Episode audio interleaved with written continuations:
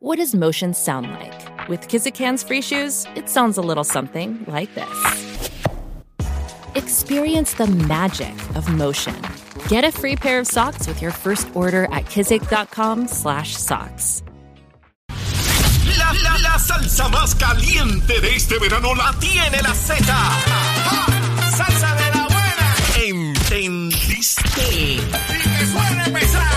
WZMTFM 93.7 San Juan, WZMTFM 93.3 Ponce y WIOB FM 97.5 Mayagüez. Saca tu sunblock porque te vas a quemar con esta salsa. ¡Salsa! La emisora de la salsa número uno de Puerto Rico. Tu emisora nacional de la salsa. Y escúchanos en nuestra aplicación La Música. Comenzamos nuestra segunda hora aquí en Nación Z Nacional. Ya está con nosotros el expresidente de la Cámara de Representantes, José Aponte. Está ready para quemar el cañaveral y darnos el detalle de todo lo ocurrido durante este penoso, amargo, difícil y bochornoso proceso legislativo que hemos vivido en los últimos días. Que venimos bajando, mire, chévere, aceleradamente. Nación Z Nacional por la Z. Ahí estamos, mire qué bonito esa cañaveral, mire, cogiendo fuego, como tiene que ser, quemándolo bien duro. Mire, aquí la verdad, la que sea, pero siempre la verdad en Nación Z Nacional. Quiero informarles que hace un rato les planteaba que el problema mayor de la mayor cantidad de abonados sin energía eléctrica está en la región de Cagua, y me hacen llegar una notificación de Luma, que ha hecho públicamente ya desde ayer aparentemente, donde dice que en Gurabo se está verificando una subestación y que va a estar por 5 horas sin energía eléctrica la urbanización Veredas, Sabanera del Río y Barrio Navarro. No se trata de una falla, están en procesos de mantenimiento de equipo, o sea que es está programada esta limitación al acceso a energía eléctrica. Quería dejarlo claro, o sea que no es que se reventó una cosa, sino que es parte de la programación de mantenimiento. Pero de inmediato quiero darle la bienvenida y los buenos días al buen amigo José Aponte Hernández. Saludos, José, ¿cómo estás? Buenos días, Leo. Extraordinariamente bien, agradecido a Dios de este nuevo día, esta nueva oportunidad, así que y de tu invitación para estar aquí compartiendo con toda tu gente. Gracias, José, gracias. José, tú tienes una experiencia legislativa muy, pero muy impresionante. Llevas mucho tiempo en la Asamblea Legislativa, al igual que yo. Comenzaste como asesor legislativo, luego aspiraste a una posición electiva por distrito, luego por acumulación. Has tenido diferentes desempeños, incluyendo el más alto cargo en la Cámara de Representantes, presidente, y bajo unas condiciones sumamente atípicas, ¿verdad?, que vuelven a repetirse hoy, que es bajo un gobierno compartido. En aquel entonces había un gobernador del Partido Popular y la Asamblea Legislativa del PNP. Hoy es a la inversa, ¿verdad?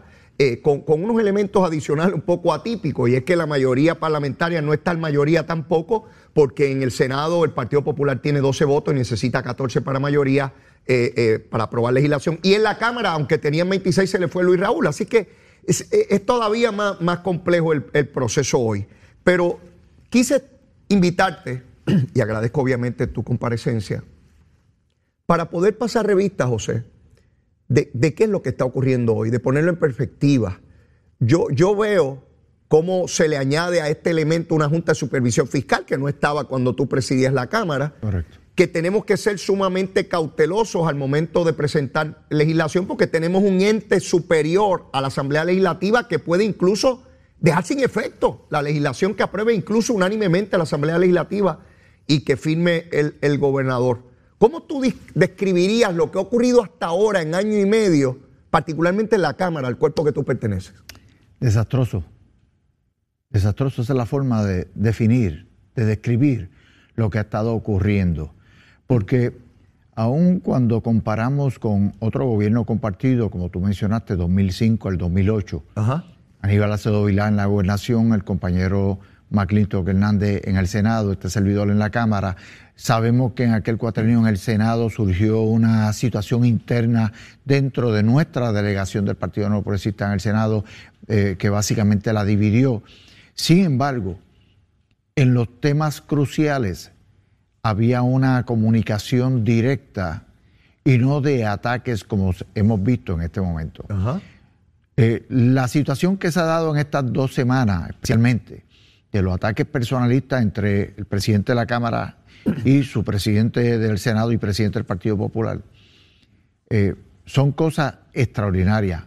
Cuando tú buscas inclusive, si vamos un poco más atrás, en el cuatrenio del 81 al 84, ajá, bajo la gobernación de Carlos Romero Barceló, uh-huh, el famoso Pacto Viera-Colbert, ajá, la delegación del Partido Popular en aquel momento se dividió cuando Colbert le da el voto a Viera para que asuma la presidencia, en tanto se dilucida un caso en un tribunal que entonces le da el voto adicional, los 26 votos al Partido Popular, pero como había otra persona que aspiraba en ese momento a presidir la Cámara bajo el Partido Popular, Colbert negoció a que la delegación del PNP en ese momento, si se daba, le diera el voto a él. Uh-huh.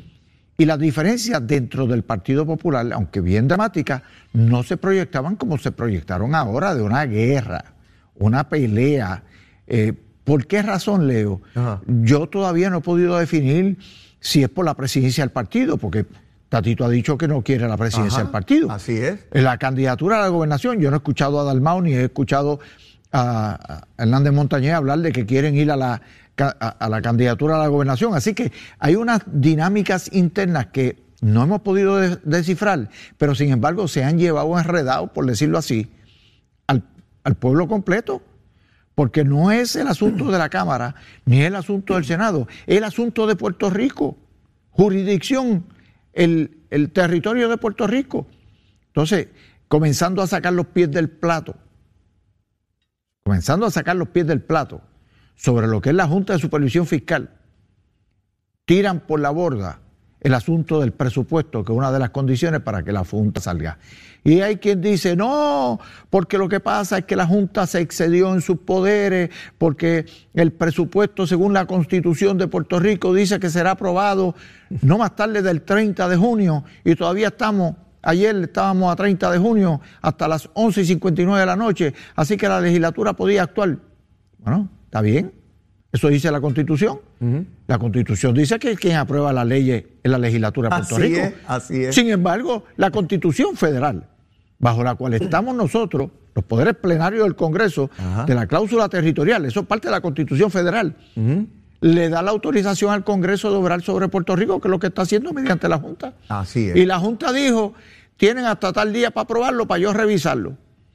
Negociaron, la Junta radica su proyecto de presupuesto, el gobernador radica su proyecto de presupuesto, la legislatura lleva a cabo unas vistas públicas y comienza el trabajo legislativo que tú y yo conocemos, ajá, a negociar unas cosas de aquí y de allá. Y finalmente, Tatito, que hablaba de que Dalmau no tenía liderato y que no tenía los votos para aprobar en el Senado, fue el que quedó en vergüenza porque no tuvo los votos para aprobar en Cámara. No tuvo los votos de su propia delegación. No tuvo los votos porque su delegación ahora, como tú mencionaste, son 25.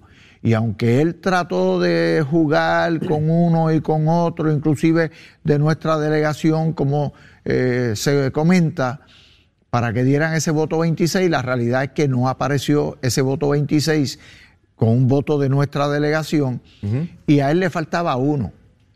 Y Leo, han llegado a lo que jamás yo pensé. Dime.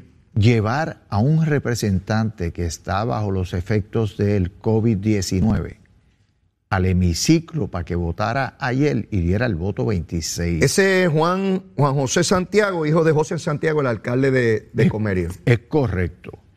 Y cuando lo fueron a entrar al hemiciclo, y tú conoces muy bien el área del hemiciclo, de momento vimos que todos los de la delegación del Partido Popular que estaban allí habían votado, los empezaron como que a mover del área, uh-huh, y limpiaron el área. Uh-huh. Y de momento por el Salón Café entra el representante Santiago, uh-huh, por el Salón Café, donde se sirven los alimentos. Estamos hablando de un contagio de COVID. Uh-huh. Entra, vota en un área desolada, limpia para que él entrara allí, uh-huh, y vuelve y sale por el Salón Café. ante los planteamientos nuestros, el presidente de la Cámara dijo que no había evidencia de que él realmente estuviese bajo los efectos del COVID. Uh-huh. Pero de la información extraoficial es que el propio presidente había manifestado, no sé cómo vaya a trabajar la situación, porque fulano tiene COVID. Sí, sí. Mira, tú traes varios temas y puntos que me parecen medulares. De una parte, Tatito señalaba que era Dalmau el que improvisaba y que no tenía liderato. Y Dalmau, que siempre tiene que buscar dos votos adicionales fuera de su delegación, los tuvo siempre para aprobar las cosas. Fíjate que cuando se sacó el elemento del crimen del proyecto de la foránea, Dalmau, tal como lo había dicho durante semanas, de inmediato tuvo los votos, porque se lo había advertido a él. O sea que por poco ese proyecto tampoco se aprueba por culpa de Tatito. Sí. Y de igual manera el presupuesto. Zaragoza y Jesús Santa llevaban meses trabajando y en plena comunicación y de respeto, sin insultarse, llegando a acuerdos y entendidos. Sin embargo, este señor presidente de la Cámara sigue como un troglodita allí. Otro elemento que tú traes que me parece importante para ilustrar, un ejemplo adicional, ¿no? De dónde estamos. Se habla de que la facultad de la Constitución de la Asamblea Legislativa para aprobar un presupuesto hasta la medianoche del día 30 de junio. Pero si esa misma Constitución dice, como tú muy bien señalas, que las leyes de Puerto Rico se aprueban por la Asamblea Legislativa y la Junta de Supervisión Fiscal las puede anular. Estos señores no acaban de entender, José, que quien manda es la Junta de Supervisión Fiscal por encima de la Constitución de Puerto Rico. Y peor que eso, es escuchar a Tatito decir que tenían que aprobar ese presupuesto para que el gobernador lo firme, tratar de imponérselo a la Junta y si la Junta no accede, ir a los tribunales. Eso quiere decir gastar millones de dólares en abogados para un pleito que tiene, por no decir ninguna, muy pocas probabilidades de prevalecer. Eso es lo que Tatito somete al pueblo de Puerto Rico, a seguir gastando dinero, dinero y dinero. Pero también te quiero preguntar algo.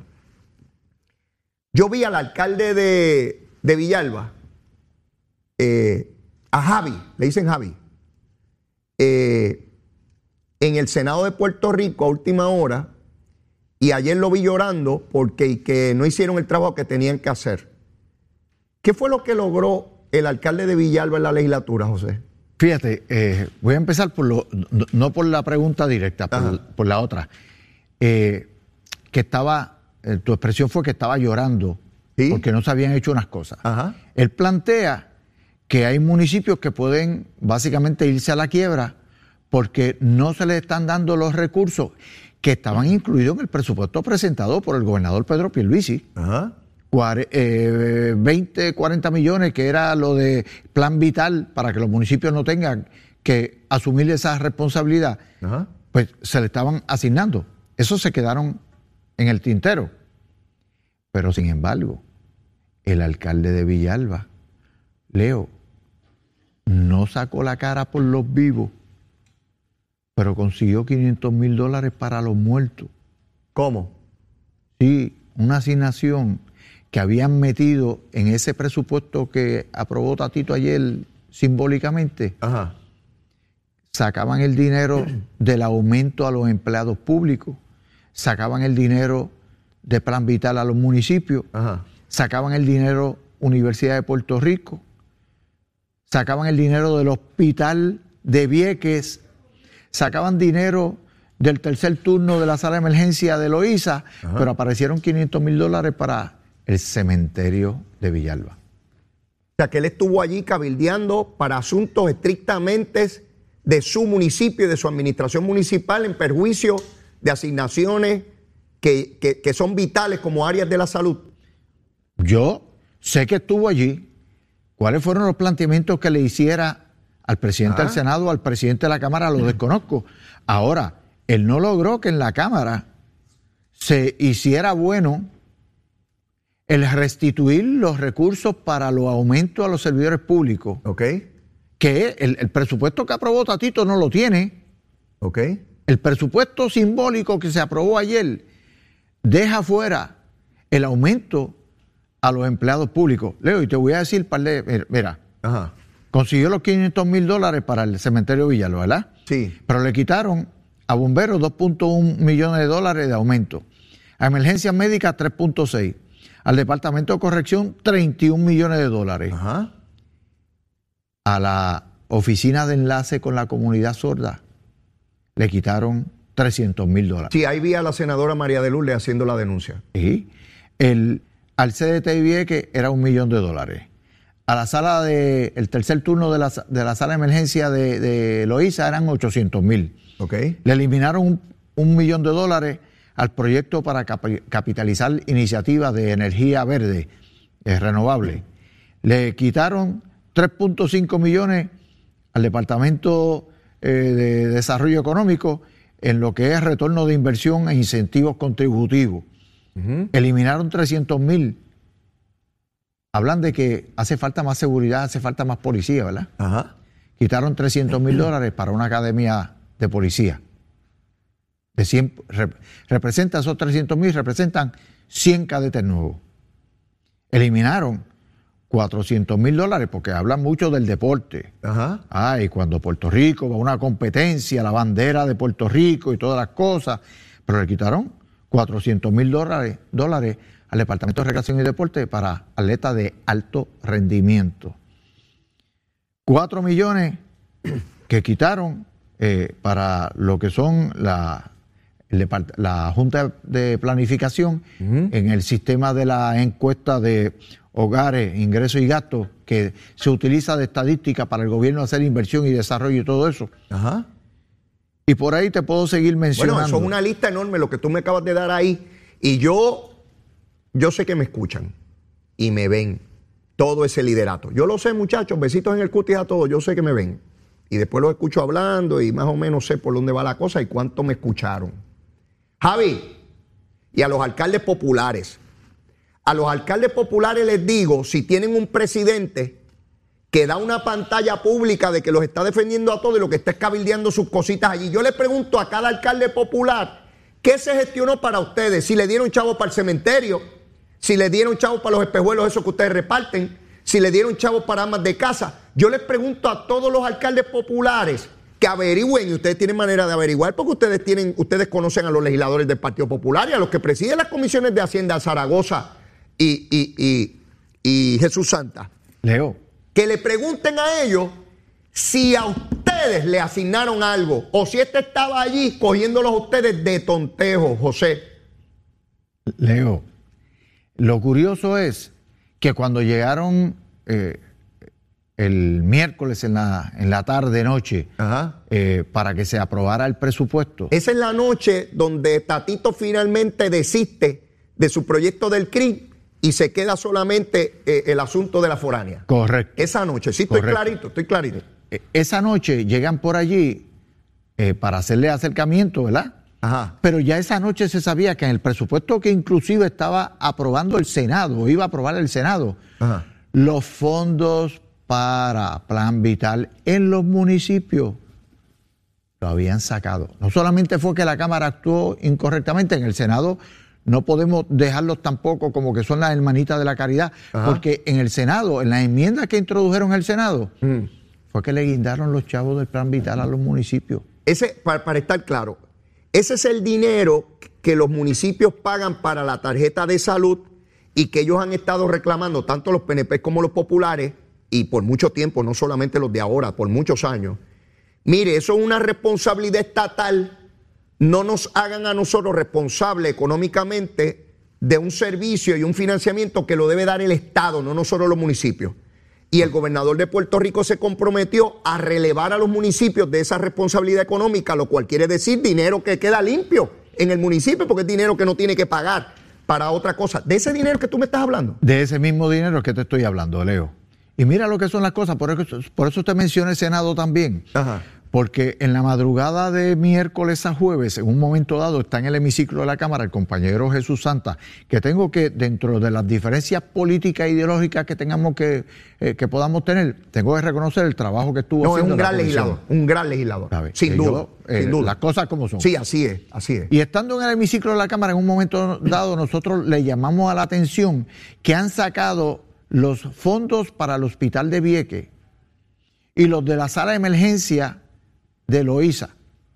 Y él dice, pero no puede ser, y cogió su teléfono, hizo una llamada, me están verificando más en detalle esto, vengo ahora, tengo que moverme. y se movió, ¿tú sabes dónde? Al Senado. Okay. Y en el Senado hizo el planteamiento y dijeron, no, eso es porque todavía no tenían el informe de conferencia radicado. Okay. No, eso se va a atender, ya mismo se atiende. Y ya mismo se atiende que él va donde el senador por el distrito Carolina, que cubre Loíza, cubre Vieques, ajá, es portavoz de la delegación del Partido Popular en el Senado, Javier Aponte Dalmau, ajá, y le hace el planteamiento, y Aponte Dalmau, lo que dicen, yo no estaba allí, que hace el reclamo, y cuando le dicen eso no se puede asegurar, se molestó tanto y tanto, y cuando tú buscas la hoja de votación sobre el proyecto de presupuesto, Javier Aponte Dalmau no votó, estaba ausente. O sea, no le votó en contra, se ausentó del hemiciclo. No votó. Se ausentó del hemiciclo, y quien finalizó las funciones en la portavocía de la mayoría en el Senado fue la portavoz alterna, porque Aponte Dalmau se molestó tanto. Grechenhaus, creo que es la senadora Grechenhaus.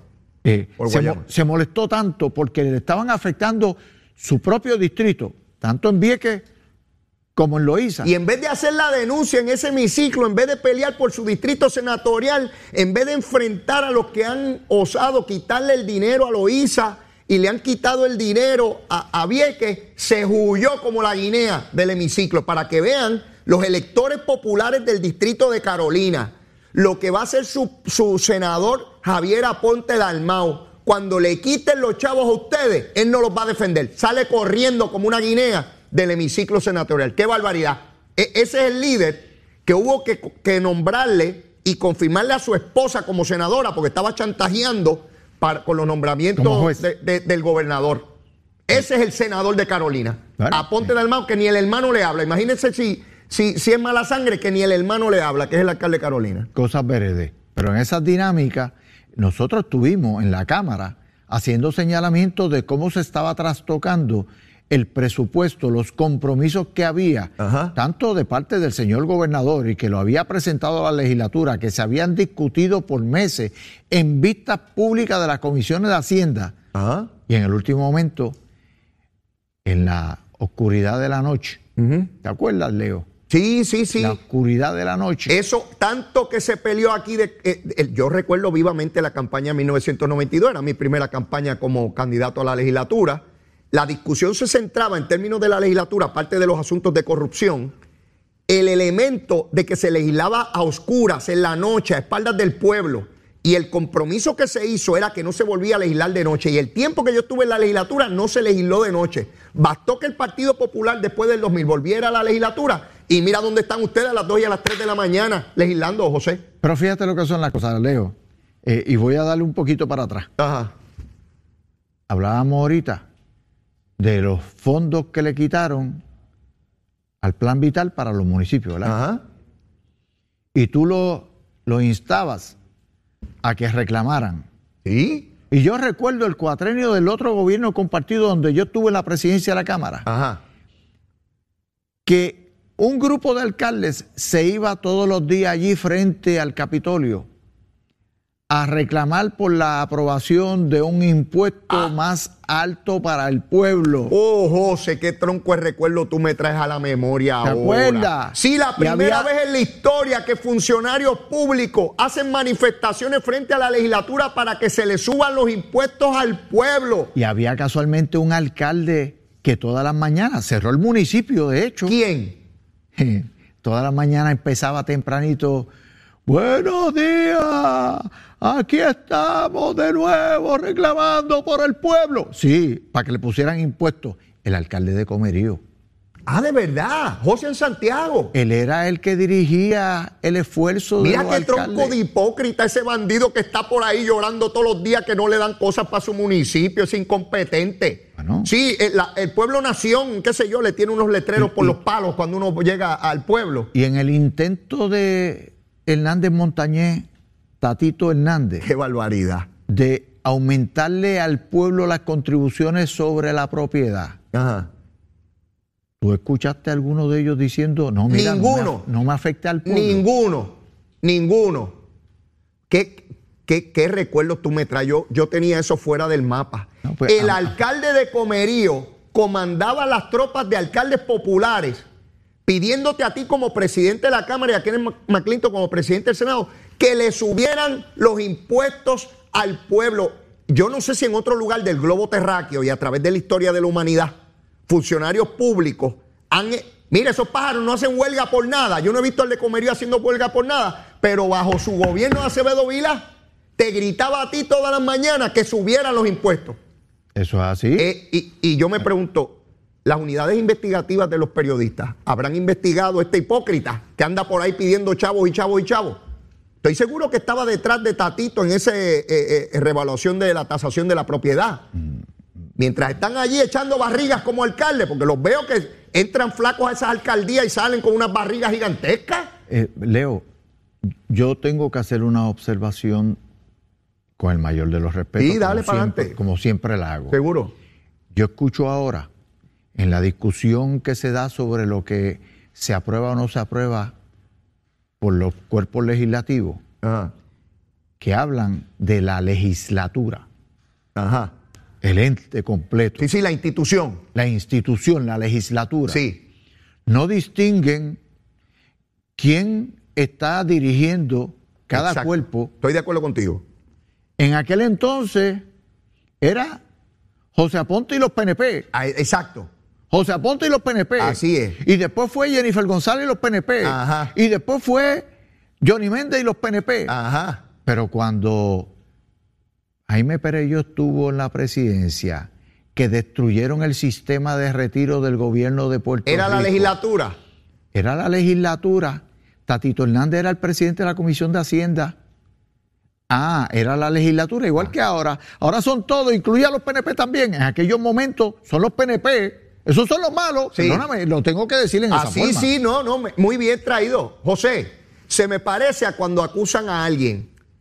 Si acusan a un alcalde del PNP de tal pueblo, si es uno popular, dicen el alcalde de Trujillo Alto, no dicen el partido, no dicen el partido. Ese es el discrimen de sectores de opinión pública aquí en Puerto Rico. Por eso yo tengo la vara, mírala aquí, me has dado la oportunidad del mundo, mira la vara cortita. Si es del PNP, los titulares grandes, legislador o alcalde del PNP corrupto, partido corrupto. Ahora, si es popular, mira, la vara larga, el alcalde o el senador que ha sido procesado, no se menciona el partido ni para los guardias. Pusiste un ejemplo y yo te voy a ampliar en ese ejemplo. Ah.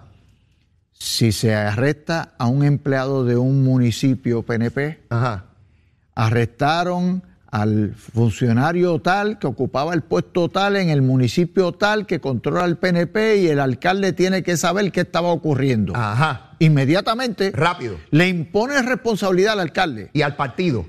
Arrestaron al vicealcalde del municipio de Trujillo Alto. Ajá. Entonces era un ayudante. No decían que era el vicealcalde. Ah, un ayudante. Un ayudante. Del municipio de Trujillo Alto. Le dieron el espacio más amplio. Claro. 100 por 35. Sí. En lo que ocurría, lo que todo el mundo entendía que iba a ocurrir, por y eso, que hace par de semanas se oficializó cuando el señor alcalde levantó la mano culpable y aceptó su responsabilidad. Por eso quería tenerte hoy aquí, José, porque nos das perspectiva histórica del tracto de los asuntos.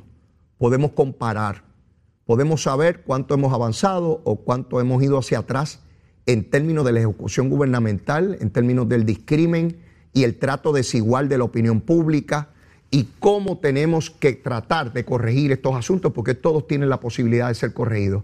Por eso te invité aquí. Y luego de la pausa, José, necesito tu recomendación de almuerzo para el día de hoy y a quemar lo que resta del cañaveral. Llévatela, chero. Estás con Nación Z Nacional por el Habla Música y Z93. Ahí estamos, mire lo que queda del cañaveral en su pantalla, en su televisor, a través de Mega TV. Mire esa llamarada. Mire, eso es fuego por todos lados. Aquí en este programa no dejamos ningún parásito vivo. Aquí se acaba lo que sea, vamos siempre con la verdad.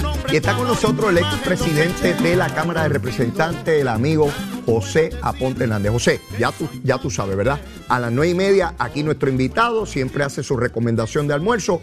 Le toca a usted, dígale. Mira, Leo, mientras estábamos en la pausa, un amigo me dice, sugiere un arroz chino. No, no, ¿cómo voy a sugerir un arroz chino? Un arroz chino. No, hombre, no. Mire, usted coge un bacalaíto, un filetito de bacalao, échale, y lo desmenuza bien, y hace una ensaladita de bacalao con una panita, ñame. Yo le echo un huevito, ahí también. Hervido, eso. Un huevito hervido ahí, con un poquito de pique de acá.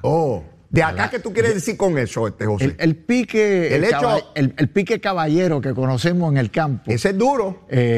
Preparadito ese pique. Ajá. Miren, no prepare el pique, no lo prepare con aceite. No. Prepárelo en base de agua. Okay. ¿Por qué no en base de aceite? Porque el aceite lo que hace es que le sube el picante, pero no te deja saborearlo apropiadamente. Cuando tú lo preparas en base de agua. Oye, te recomendaciones culinarias, esto está bueno. Bueno, uno va aprendiendo poco a poco. Seguro. Pero mire, volvemos. Una ensaladita de bacalao, con vianda de aquí, ñame, malanga, yautía, pana. ¿Usted sabe lo que es la pana? Las panitas, mi hermano. Chuleta de gancho. Sí, chuleta de gancho. Mire, con su piquecito, con su aceite. Tremendo. Tremenda recomendación esa de José Aponte. Leo, mira, no tengo una servilleta aquí. Mira, Nilsa Márquez nos escribe en la página de Facebook de Nación Z. Nos está viendo, José, nos está escuchando desde Ocala, Florida. Y ella también hace una recomendación. Me dice, Leito, por tus 29 años de matrimonio mañana te recomiendo lo siguiente. Me escribe ella, arroz con gris, ropa vieja, maduro y aguacate. Y me escribe, si no te gusta la ropa vieja, chuleta, porque tú eres un chuletero viejo. Y yo le digo, mira, la ropa vieja a mí me encanta. Y Zulmita hace una ropa vieja que uno se chupa los dedos. Pero, Zulma sacó... Pero espérate, Leo, espérate. Ajá. Es el aniversario y tú vas a poner la Zulma preparada. No, hombre, no, yo no voy a hacer eso, no, José, no. No me regañes, José, no lo voy a hacer, jamás. Es que estoy diciendo que la ropa vieja, Zulma sacó esta habilidad para cocinar de su abuela paterna, doña Lila, cubana, pues Zulma, su papá es cubano y su mamá es de Yauco, Puerto Rico. Y esa combinación produjo a Zulmita. Y cocina espectacular. Y la ropa vieja le queda a José. Fabuloso. Pero esa es la recomendación que hace Nilsa. Pero mira, por el momento me voy con ese bacalaíto que tú estás dando con verdura. Me gustó. Me gustó esa combinación. Una serenatita. Sí. Tremendo. Mira, José. Cuéntame. Quiero, en estos días, ¿verdad? Volví a recordar que Natalie Jaresko ya no está. Y veo un reclamo de las personas que se reúnen con la Junta de que, pues obviamente los miembros de la Junta no están disponibles para estarse reuniendo con ellos, pero se están reuniendo con el equipo técnico de la Junta de Supervisión Fiscal. Y dicen que no es lo mismo porque esas personas pues son tecnócratas y no tienen la habilidad política y la savia de ver cómo se dan los procesos. Qué interesante que ahora estén echando de menos a Natalie Jaresko después que decían que era la bandida. Total, Natalie Jaresko lo que hacía ayer era lo que eran los designios y el mandato de la Junta, porque ella no mandaba, ella era la directora ejecutiva. ¿Cuál ha sido tu impresión con la salida de ella de la Junta? ¿Tú ves algo distinto? ¿Lo ves todo igual? ¿Qué te ha parecido a ti? Mira, voy a plantear algo. Yo reconozco la capacidad de doña Natalie Jaresko. Lo que siempre también estuvimos criticando es la cantidad que se le pagaba. Eso, son dos cosas diferentes. Son dos cosas diferentes. Sí. Ahora, lo que hemos podido apreciar hasta el momento, y yo no estoy en conversaciones directas con la Junta ni indirectas tampoco, porque por mi función en este momento no se da eso. Sí, sí.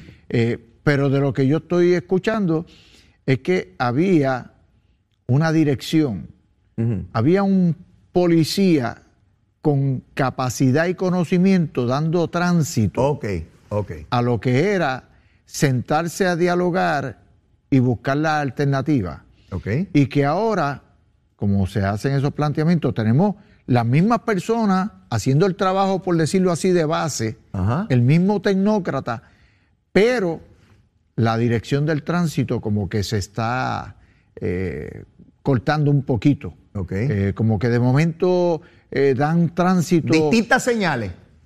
En ocasiones un cruce mandan a pasar las dos a la vez, lo que de momento pues reaccionan y alguno tiene que frenar para no chocar, pero lo que se había discutido hasta ahora. Eso es lo que empiezo a percibir por parte de las personas que tienen la necesidad de irse a reunir con la Junta para distintos asuntos, no solamente personas de gobierno, personas de la empresa privada que también piden reuniones allí. Reuniones porque tienen que tenerlas, ¿verdad? Para distintos y para asuntos. Poderle llevar la información a la Junta que tiene que analizar también en todo este proceso. Claro, claro. Y yo conozco personas que están en la Junta, desempeñándose en la Junta, ajá, que vienen hace un tiempo, que son personas con altas cualificaciones, sí, pero volvemos a lo mismo. Una cosa es tú tener las altas cualificaciones en tu área cuando hay que complementar unas con la otra, ajá, para poder llevarle ese mensaje.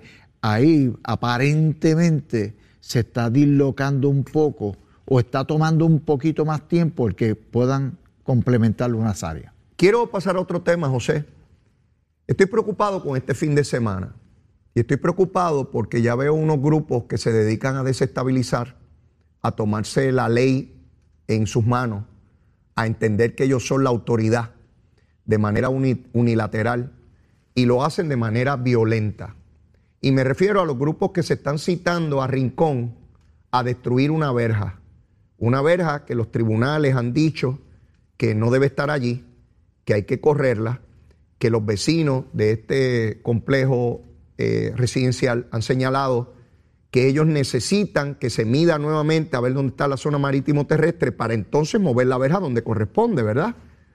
Eso es un trámite que tiene que ver con la ley, donde las autoridades competentes determinan, mira, la nueva línea o el lugar es este, así que muevan la verja. Sin embargo, estos grupos deseosos de provocar veranos nuevos y deseosos de desestabilizar el gobierno se están convocando. ¿Y cuál es mi preocupación? Mi preocupación es, José, que cuando se dan estas confrontaciones, alguien puede perder el control.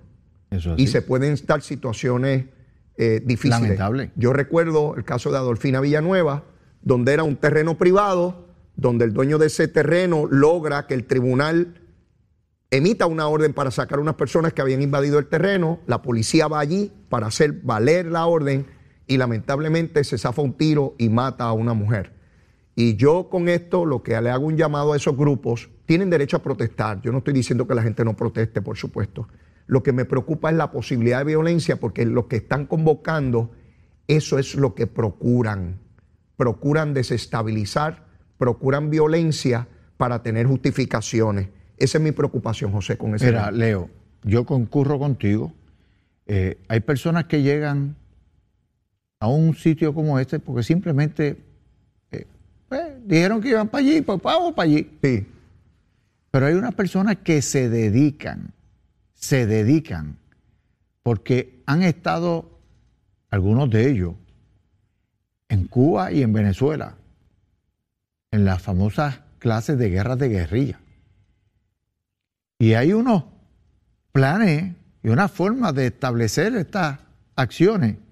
Lo primero que hacen es que te preparan cuántos van a estar, quién va a estar en la primera línea. En la primera línea están las mujeres. Mujeres. Cosa de que si hay un empujón, se fue contra la mujer. Cuando yo vea por la tarde el video, digo, qué abusador como le dio esa mujer. Correcto. Y en segunda línea hay otros, y hay tercera y cuarta línea. Sí. Y usualmente la cuarta línea está el que está tirando por encima de los otros para provocar allá que haya una reacción. Uh-huh. La reacción no va a ser contra la cuarta línea, va a ser contra la primera, claro, que ya establecimos que usualmente son mujeres. Uh-huh. Pero en ese proceso yo creo en la expresión pública, seguro, creo en el derecho a la manifestación, pero tienen que ser de manera ordenada, no puede ser simplemente porque me quiero expresar y me voy a llevar enredado todo lo que hay por ahí. Porque si yo no estoy de acuerdo y me voy a cambiar un poquito el tema, ¿sí? No el concepto, pero el tema, Leo, para que tú veas. Ajá. Si yo no estoy a favor de algo y yo me quiero expresar en contra de eso, no puedo ir contra la propiedad del otro, porque aún cuando haya un trámite en el tribunal no se ha resuelto, y en el extremo de que se hubiese resuelto que hay que moverla, le corresponde a ellos moverla, no le corresponde a los otros irla a tumbar. Uh-huh. Porque ya entonces sí, mi derecho de libertad y expresión está yendo sobre el del otro. Entonces, aquí hay unos sectores que son los que en un momento dado, y me voy entonces al área ideológica, nos encontramos hablando de que hay discrimen contra el puertorriqueño, que si se muda a uno de los 50 estados hay discrimen, pero yo los veo allá, viviendo tranquilamente. 5 millones hay allá. Los vimos hace par de semanas en el desfile puertorriqueño. ¿Y qué significaban las áreas donde estaban las comidas puertorriqueñas? Cultura puertorriqueña. No la pierden. Ahora, ellos se mudan, llevan a cabo unas manifestaciones allá, pretenden exacerbar ánimos allá, como lo hacen aquí. Pero entonces, cuando llega de visita aquí un norteamericano, entonces gringo go home. Sí, sí, sí. Xenofobia. Es peligroso. ¿Sabes? Reclaman por un lado, pero desarrollan las acciones que critican por otro. Así es. En el área de Rincón están criticando que supuestamente un complejo se excedió en demarcar el área que... Pero entonces quieren ir sobre la ley para tomarla en su mano, a la fuerza, como tú mencionabas. A la fuerza. Y entonces tenemos que decidir qué tipo de sociedad queremos. Recuerdo Paseo Caribe, donde establecieron unos tribunales y que del pueblo, donde allí el fiscal, el abogado y el juez eran las mismas gente y decidían qué se construía y qué no. Hoy mismo nos quejamos, con razón, de los aumentos en energía eléctrica, producto del costo del combustible para crear esa energía. Yo veía una foto, José, de Luis Gutiérrez, oponiéndose a los gasoductos en Puerto Rico, está al frente de la pancarta. Si tuviéramos gasoductos, si estuvieran gasificadas las plantas, estuviéramos pagando mucho menos por la energía eléctrica. ¿Dónde rayos vive Luis Gutiérrez? Está allá en Chicago porque vino aquí, vivió unos días y se largó. No le gustaron los tapones de Bayamón, no le gustaron los tapones de la autopista, ni el sol caribeño y latinoamericano. No le gustó, se fue a los fríos. A los fríos eso, increíble. Yo no podría vivir en Chicago jamás con el frío que hace allí. Pues él vive en ese frío y entonces está aquí la patria esperando porque venga ese gran patriota. Y por otro lado, estos individuos tratando de tumbar veredas. No hace mucho decían que nos estaban quitando las playas y no hace mucho decían que no habían casas en Puerto Rico porque los americanos se estaban quedando con todas las casas. ¿Ves el discurso, José? Leo, pero de lo que mencionaste ahí, mencionaste energía eléctrica, los costos. Ajá. Pues yo tengo que recordarle al pueblo que el señor gobernador de Puerto Rico identificó unos recursos para dárselo, 145 millones de dólares del fondo a la Autoridad de Energía Eléctrica y 20 millones a la Autoridad de Acueductos y Alcantarillado para detener los aumentos en la forma en que comienzan hoy. ¿Dónde está ese proyecto? Se quedó engavetado, el presidente de la Cámara lo dejó engavetado. ¿Por qué lo dejó engavetado? Bueno, pues porque a él no le gustó y él lo que quiere es provocar que no haya la reducción para entonces decir el gobierno no está actuando. Él era autor del proyecto porque cuando se fue a radicar en la Cámara, el gobernador se lo envía al compañero portavoz Johnny Méndez y se radica por Johnny, Víctor Párez y Rafael Hernández Montañés, entre otros. Pero hoy el efecto político, si se aprobaba, él no tenía el efecto político que quería, así que lo dejó allí. Pues por eso es importante recordarle a todos los que nos ven y nos escuchan y le digan, ustedes que nos están viendo y nos escuchan, le digan a sus amigos, vecinos, familiares, conocidos, cuando estén en el tapón, bajen el cristal y le dicen al que va al lado en el otro carro, ¿sabes por qué vas a pagar más luz y deberías pagar menos? No solamente porque aumentó el combustible, es que Tatito no aprobó el proyecto que te aliviaría la carga con la energía eléctrica y con acueducto. Hay un proyecto en la legislatura allí, durmiendo, donde Tatito no permitió que se aprobara, que se pasaran 140 millones del Fondo del Seguro del Estado a la Autoridad de Energía Eléctrica para que la luz no subiera tanto. Ven a los amigos populares, miren a ver lo que hacen con Tatito, los va a llevar a la tumba. No, mire, no es que yo esté defendiendo ni tirándole aquí a nadie, esa es la verdad. Y ese proyecto allí, pendiente, me dicen, José, que él quería que se aprobara un proyecto para las transiciones cuando gana otro partido en la Cámara y que lo puso como condición. Un proyecto de ñoña, que a nadie le interesa eso. Pero es peor, Leo. La Cámara de Representantes como institución tiene unos funcionarios que no se deben a los partidos políticos, aun cuando lo nombra un presidente que es de un partido político. Ya. Me refiero al secretario de la Cámara, al sargento de armas. El proyecto de Hernández Montañés, de Tatito, sobre transición, establece que el día después de la elección general del 2024, que todavía no hay una certificación final. Todavía se puede estar oficial, contando votos y escaños que no se saben. Por reglamento, el escrutinio comienza el lunes después de la elección general. Así es. Pero mandata su proyecto a que el día después, a las 10 de la mañana, en el Salón de Audiencia 1, el secretario y el sargento de armas convoquen a los representantes electos en mayoría, que todavía no están oficial, no están ni preliminar, como quien dice. Así es. A que hagan la selección de su liderato para el próximo cuatrenio. Eso no es una función del secretario de la Cámara, claro, es una función del presidente del partido, en todo caso del secretario del partido. Sí, de los partidos, no es gubernamental. Pero entonces establece a las 10 de la mañana los del partido de mayor número, a las 11 el del segundo grupo, y por ahí sigue. Y entonces dice también el proyecto que a los tantos días de eso se va a hacer entonces una sesión para escoger quién va a ser el presidente, el vicepresidente y todo eso. Y se va al extremo de decir, la nueva Cámara, el nuevo presidente podrá contratar tantos ayudantes, tantos de esto, tantos de lo otro. O sea, que limita las facultades de un presidente. Le adelanta, esto es lo que usted puede hacer, no puede hacer más nada. La verdad es que yo puedo entender un proyecto de transición. Seguro. Pues claro, transparencia. Yo no tuve problema ni en la transición que hice entrando cuando salía Carlos Vizcarrondo. Ni saliendo. Él iba saliendo y su presidente de transición fue casualmente su secretario Néstor Duprey. Y en el caso de mi salida, entrando la compañera Jennifer González, que se dio el proceso de transición también. Yo no tengo problema con eso. Mis informes de transición estuvieron ahí, todavía están presentes y todavía los utilizan de referencia, igual que varias órdenes administrativas nuestras. Por ese disparate de proyectos, no se ha aprobado hoy una medida, una legislación que le disminuya la cantidad de dinero que los puertorriqueños tienen que pagar por energía eléctrica. Correcto.